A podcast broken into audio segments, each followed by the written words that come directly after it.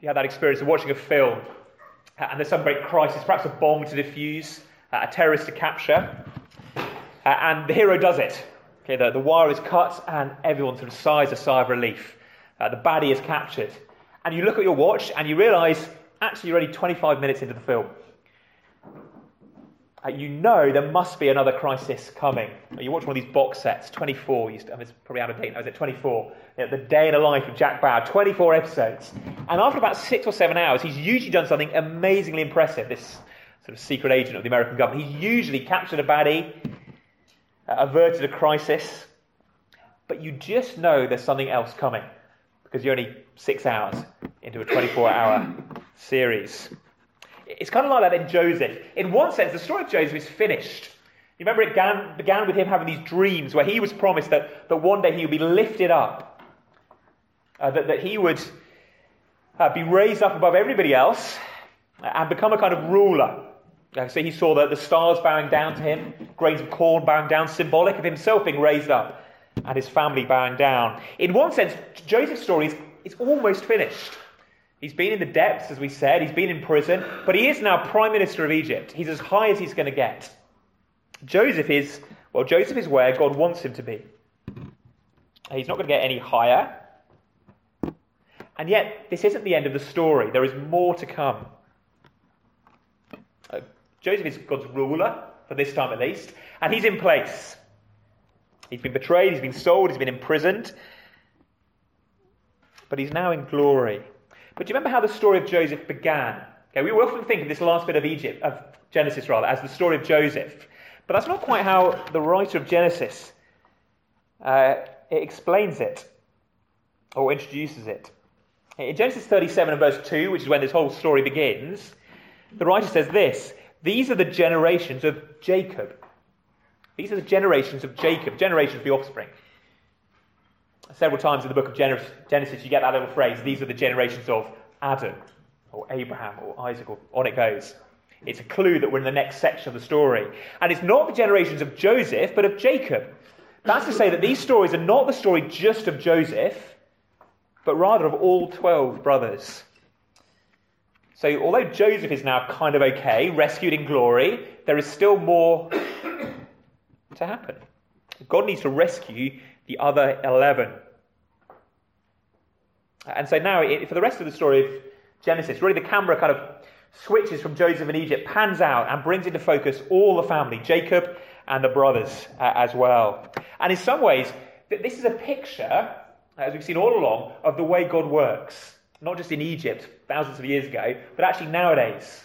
The gospel stories tell us about Jesus, who's an even greater Joseph. Jesus, who began in glory, okay, the one who his father loved, but who came down to earth, humbled himself, became a man, uh, was despised, rejected, sold, betrayed by his brothers, even those closest to him, the disciples, sold by Judas, taken captive by the Romans, thrown not just into a well to be left for dead, but actually killed, crucified, but then raised up by God on the third day, and ultimately ascended back into heaven, sat at the right hand of the true emperor, God Almighty.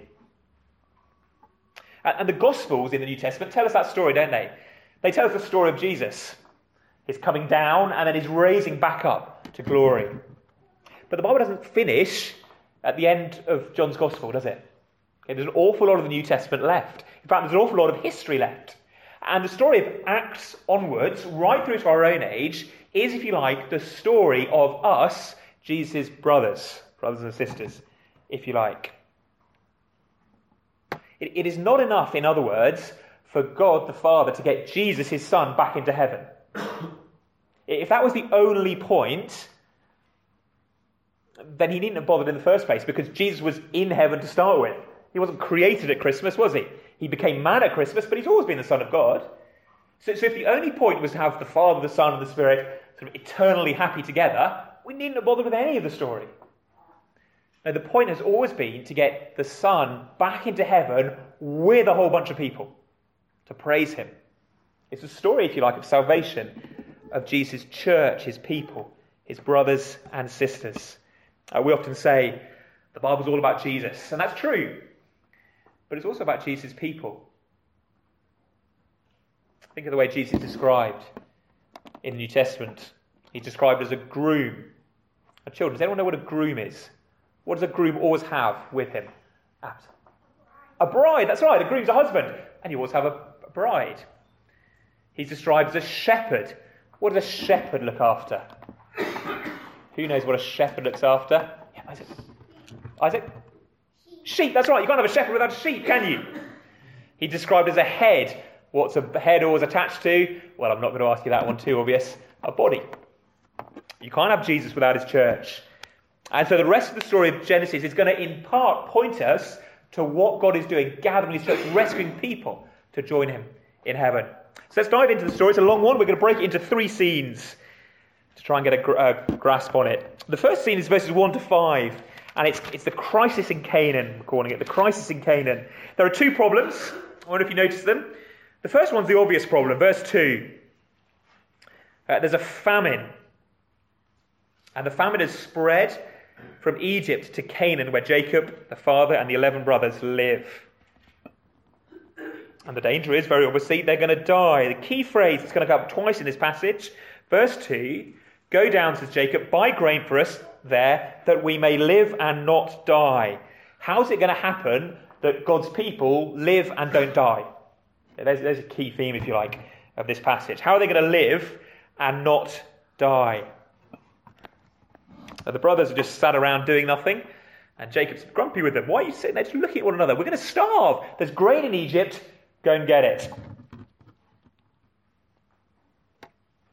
God is going to provide grain, bread for his people so they don't die.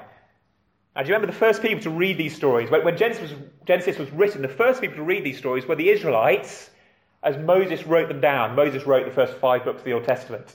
The Israelites who were traveling through the desert where there's not a lot of grain, not a lot of bread. So you can imagine them listening up straight away. God has provided food in the past for our forefathers, that the heads of our tribes when they were in danger of dying. So perhaps he can do it again for us in our own day, they would think.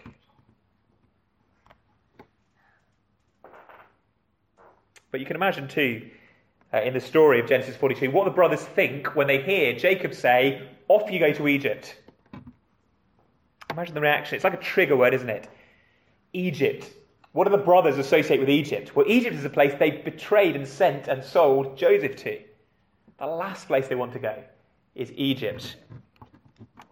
You can imagine their, their faces flushing, sort of anxious looks, awkward looks at one another. Egypt, the one place we don't want to go. Do you have that in your life? Just, just words that trigger guilt. I, I suspect we all do. Uh, it might be the name of a person, and when you hear their name, you just flush. You remember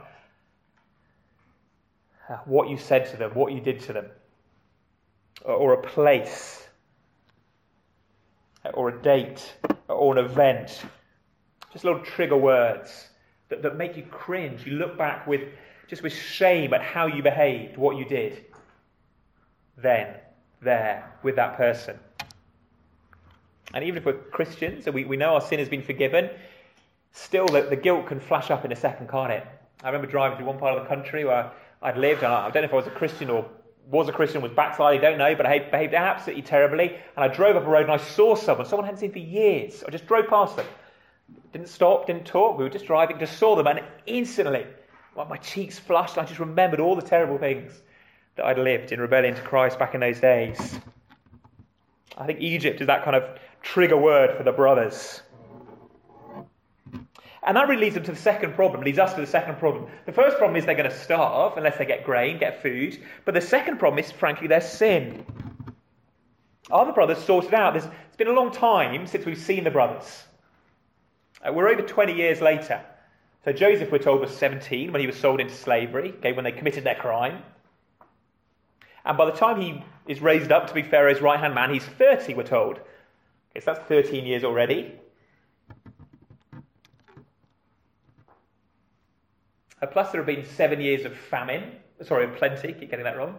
So we must be 20 years at least. And now we're into the famine. So it's probably 21, 22, 23 years since we last met the brothers. Have they changed? Uh, these are the father figures of Israel, the founding figures of God's church. Have they changed? Or are they still scoundrels? Are they repentant, uh, in other words?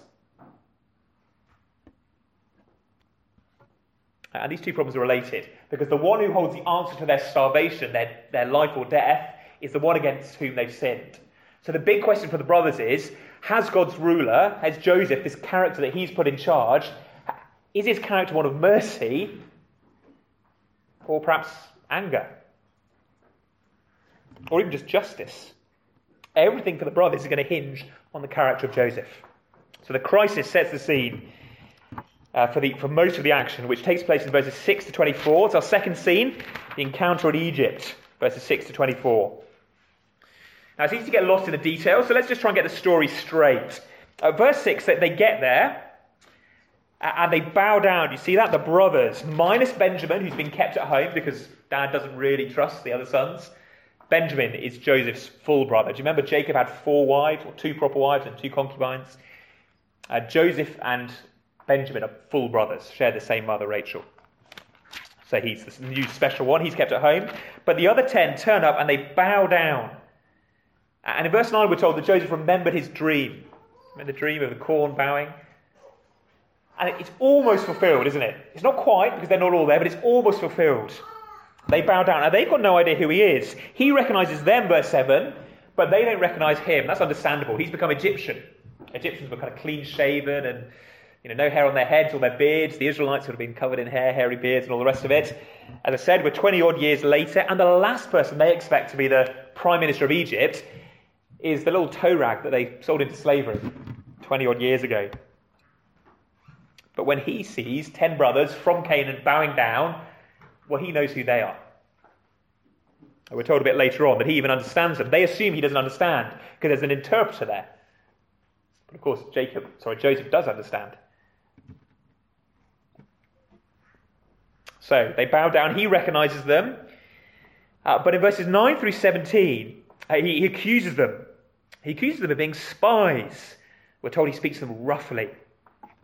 Uh, Egypt had a kind of a border with a bunch of forts across the top. They had a vulnerable side, and that the brothers have come down from there. And Joseph says to them, Right, you're spies. You've come to check out the nakedness of the land. We're in famine times, and you are clearly sent to check out whether we're vulnerable. You're going to lead an army against us. They deny it, obviously. But he makes the accusation again you're spies and throws them into jail. And initially, his plan is this. Verse 16, you see, the first plan is I'm going to keep you all in jail, and then I'm going to send one of you back home to get Benjamin, the younger brother. You've told me there's another brother. Okay, you've told me there's one left at home. Let's see if you're telling the truth. I'm going to keep nine of you and send one of you home. And then he chucks them in jail for three days, and on the third day they're released. Okay, the day they're set free, and he changes the plan. Uh, so verse 19 is the final plan. Verse 19, the plan is well the other way round. I will just keep one of you and turns out to be Simeon. And I'll send the rest of you back. That's Joseph being kind and merciful. I think ten of them could carry much more grain than just one of them. Only one of them has to stay, and the other nine, sorry, get to go home uh, with all the grain. What's going on? Okay, what, what's the story about? What we, what's the story in the Bible? What's it adding to this Joseph narrative? Well, what might Joseph have done? Children, imagine, okay, imagine that your brother or sister, one day when you grew up, took you captive, sold you to be a slave in another country. Smiling. one of you thinking, sold you to be a slave in another country, and then years later, you who'd been the slave grew up, and you were prime minister of the country, and then your two or three, hypothetically, brothers and sisters turned up and said, Please, will you feed me? I'm starving. What would you feel about your brother or sister who'd sold you to be a slave? Happy with them? Angry with them? Yeah, pretty cross, exactly. Pretty cross. we might think Joseph would be pretty cross, wouldn't we? Okay, 20 odd years separated from his family. Surely he's going to be furious. We might think he's going to throw them in jail or execute them. That would be just. They've traded him as slaves. That was the punishment for slave trading. Or perhaps if we're Christians, we've been around church for a while, we think, well, no. Okay, we know the gospel story. Joseph will forgive them. Joseph's going to be merciful. There's going to be great reconciliation. He's going to say, look, you know, I'm a sinner too. We've all received more mercy from God the Father than, we ever need to show to one another. So, because of the mercy I've received from God, I in turn will show mercy to you. Think of the Lord's Prayer. Forgive us our sins as we think of those who sin against us. Maybe that's what Joseph's going to do. I think as Christians, that's probably what we expect him to do. But it's not quite, is it? It's a bit more complicated than that. He doesn't just say, Ha, guys, it's me, and I forgive you.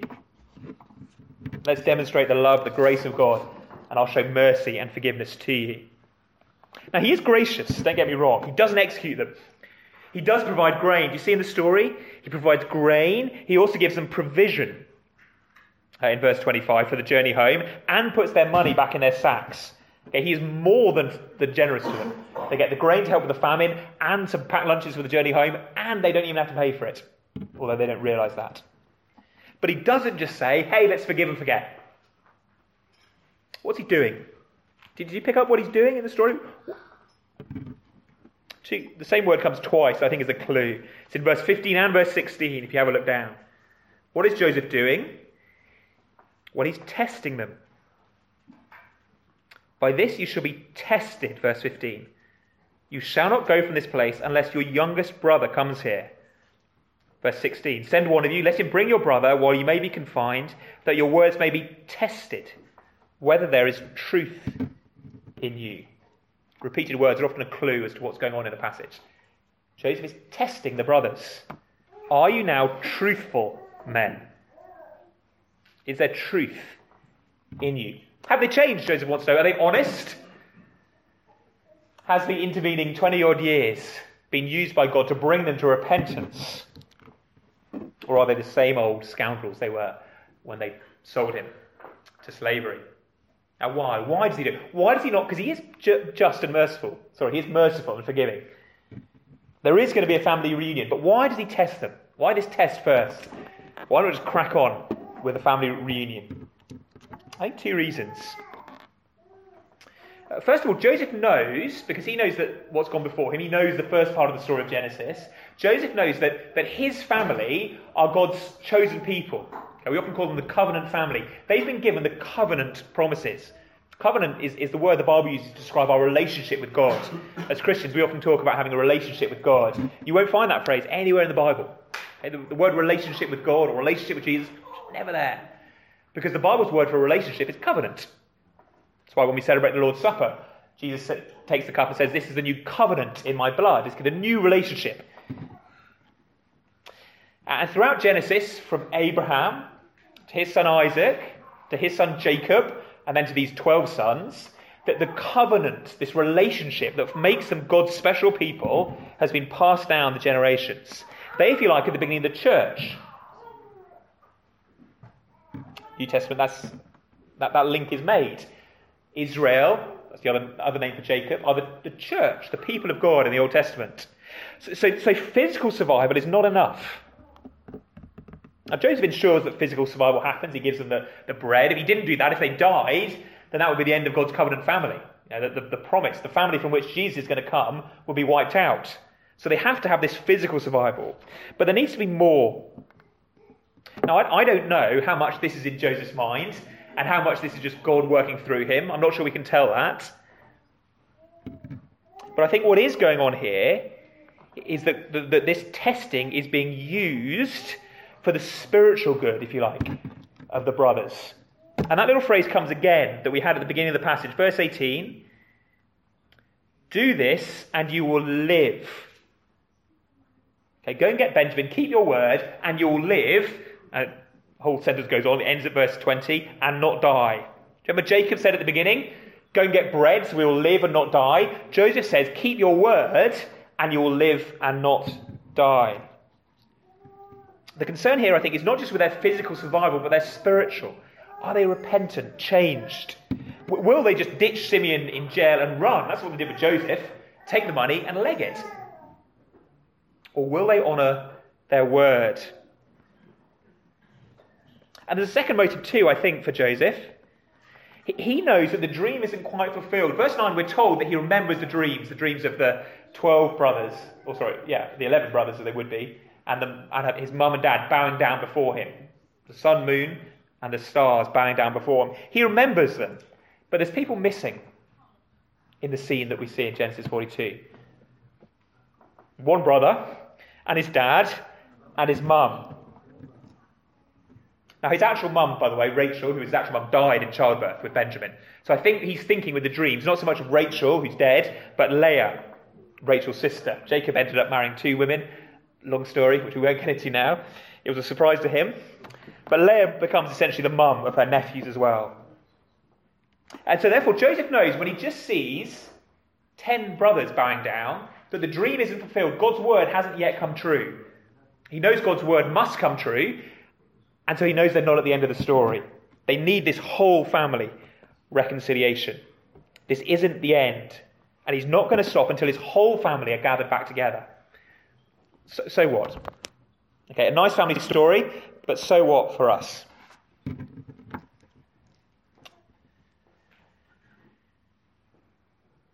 Why doesn't Jesus, once you become a Christian, just whisk you off into heaven? Okay, why isn't it the case that as soon as you repent and believe, you get sucked off to, to glory? You are forgiven fully when you repent and believe. Okay, you put your trust in Jesus. He died in your place. He lived the life you should have lived. So as soon as you have faith in Him, that's it. You're saved. You're safe. So why doesn't God just end the story there and just, I don't know, suck you up into heaven? Could have done it that way, but He doesn't, does He? Many of you will have been Christians for months, years, decades perhaps. What does He use that time for? Why, to put it another way, has He not come back yet? Why have we not reached the end scene in Jesus' life? We know what the end scene will be. It'll be like Joseph. Jesus will be lifted up on the throne of heaven, and around him will not just be 12 people bowing down, but more than can be counted. Read the book of Revelation. John says, I saw a number beyond counting. Every tribe, tongue, and nation bowing before him. What's this in between period for? Well, in part, it is for the testing and trying of God's people. Now, Paul says to the, disciples in Antioch that it's through many tribulations that we enter the kingdom of God. We don't walk smoothly home. But why? Just turn with me to the, give a finger in Genesis 42, but turn with me to the book of James, almost at the end of the New Testament. It's page uh, 1011, 1011, 1011 in the church Bibles.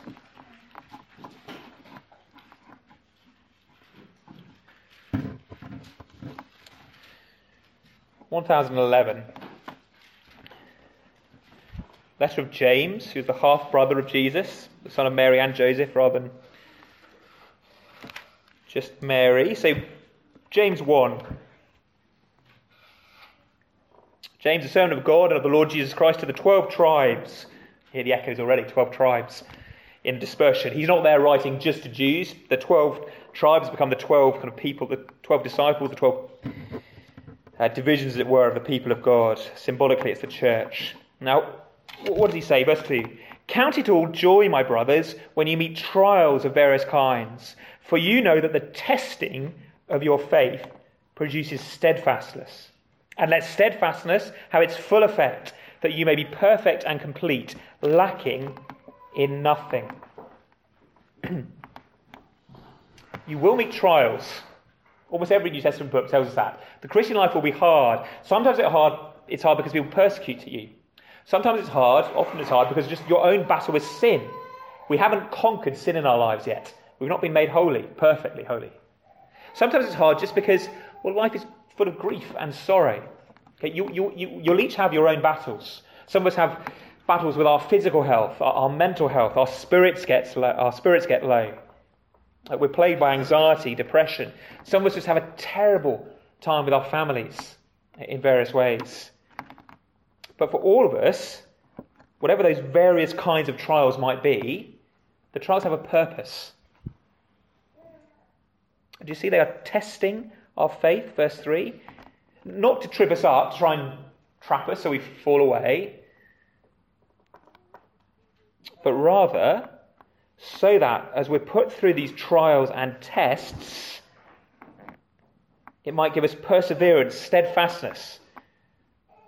And the purpose of that, verse 4, is that we might be made perfect and complete, lacking in nothing. Now, you're not going to become perfect without sin before heaven, but the idea is that it makes you increasingly holy. God uses the tests and trials in your life to make you more like Christ, whatever those trials may be. And verse 12 Blessed is the one who remains steadfast under trial, for when he has stood the test, he will receive the crown of life, which God has promised to those who love him. Jesus is a wise ruler. Last week in Joseph's story, we saw that, that Pharaoh looked at him and said, You have the Spirit of God in you, and you are wise. Therefore, I'm going to put you in charge of Egypt. Well, Jesus is given the Spirit without measure, to use the, the, the language of the book of Acts. Uh, he is the one full of wisdom. And God has put him in charge not just of Egypt, or the UK, or Europe, but the entire universe. He is wise, and he is directing your life if you're one of his people. And therefore, although he will be putting you through trials and tests, it just will happen to you. If it hasn't yet, it will. All of those trials and tests have a purpose. They might feel hard, they will feel hard. But Jesus knows best. He is a kind and loving and wise ruler. And so he's not just making your life a misery for no purpose. It's not that he's lost control, as if he's dropped the wheel of the car and the car's sort of spinning, spiraling off the road. No, he is in control, and he is using these tests to transform you ever more into his likeness, so that one day you'll receive that crown of righteousness when you arrive safely home in heaven. In the Joseph story, you come back to like Genesis 42, it actually does these, these tests of being put in jail and uh, the stress of having to be sent home begin to produce repentance. Do you see that? Uh, they don't think Joseph can understand. In verse 21 of, of chapter 42, they say to one another, We are guilty concerning our brother, in that we saw the distress of his soul when he begged us and we did not listen. And Reuben chips up and says, Well, I told you. Joseph then turns aside and weeps. Of course, he understands. They think he can't understand because the interpreter, he does understand. He turns aside and weeps. He sees, well, first of all, that Reuben never wanted it to happen in the first place, but he sees too that they are beginning to repent.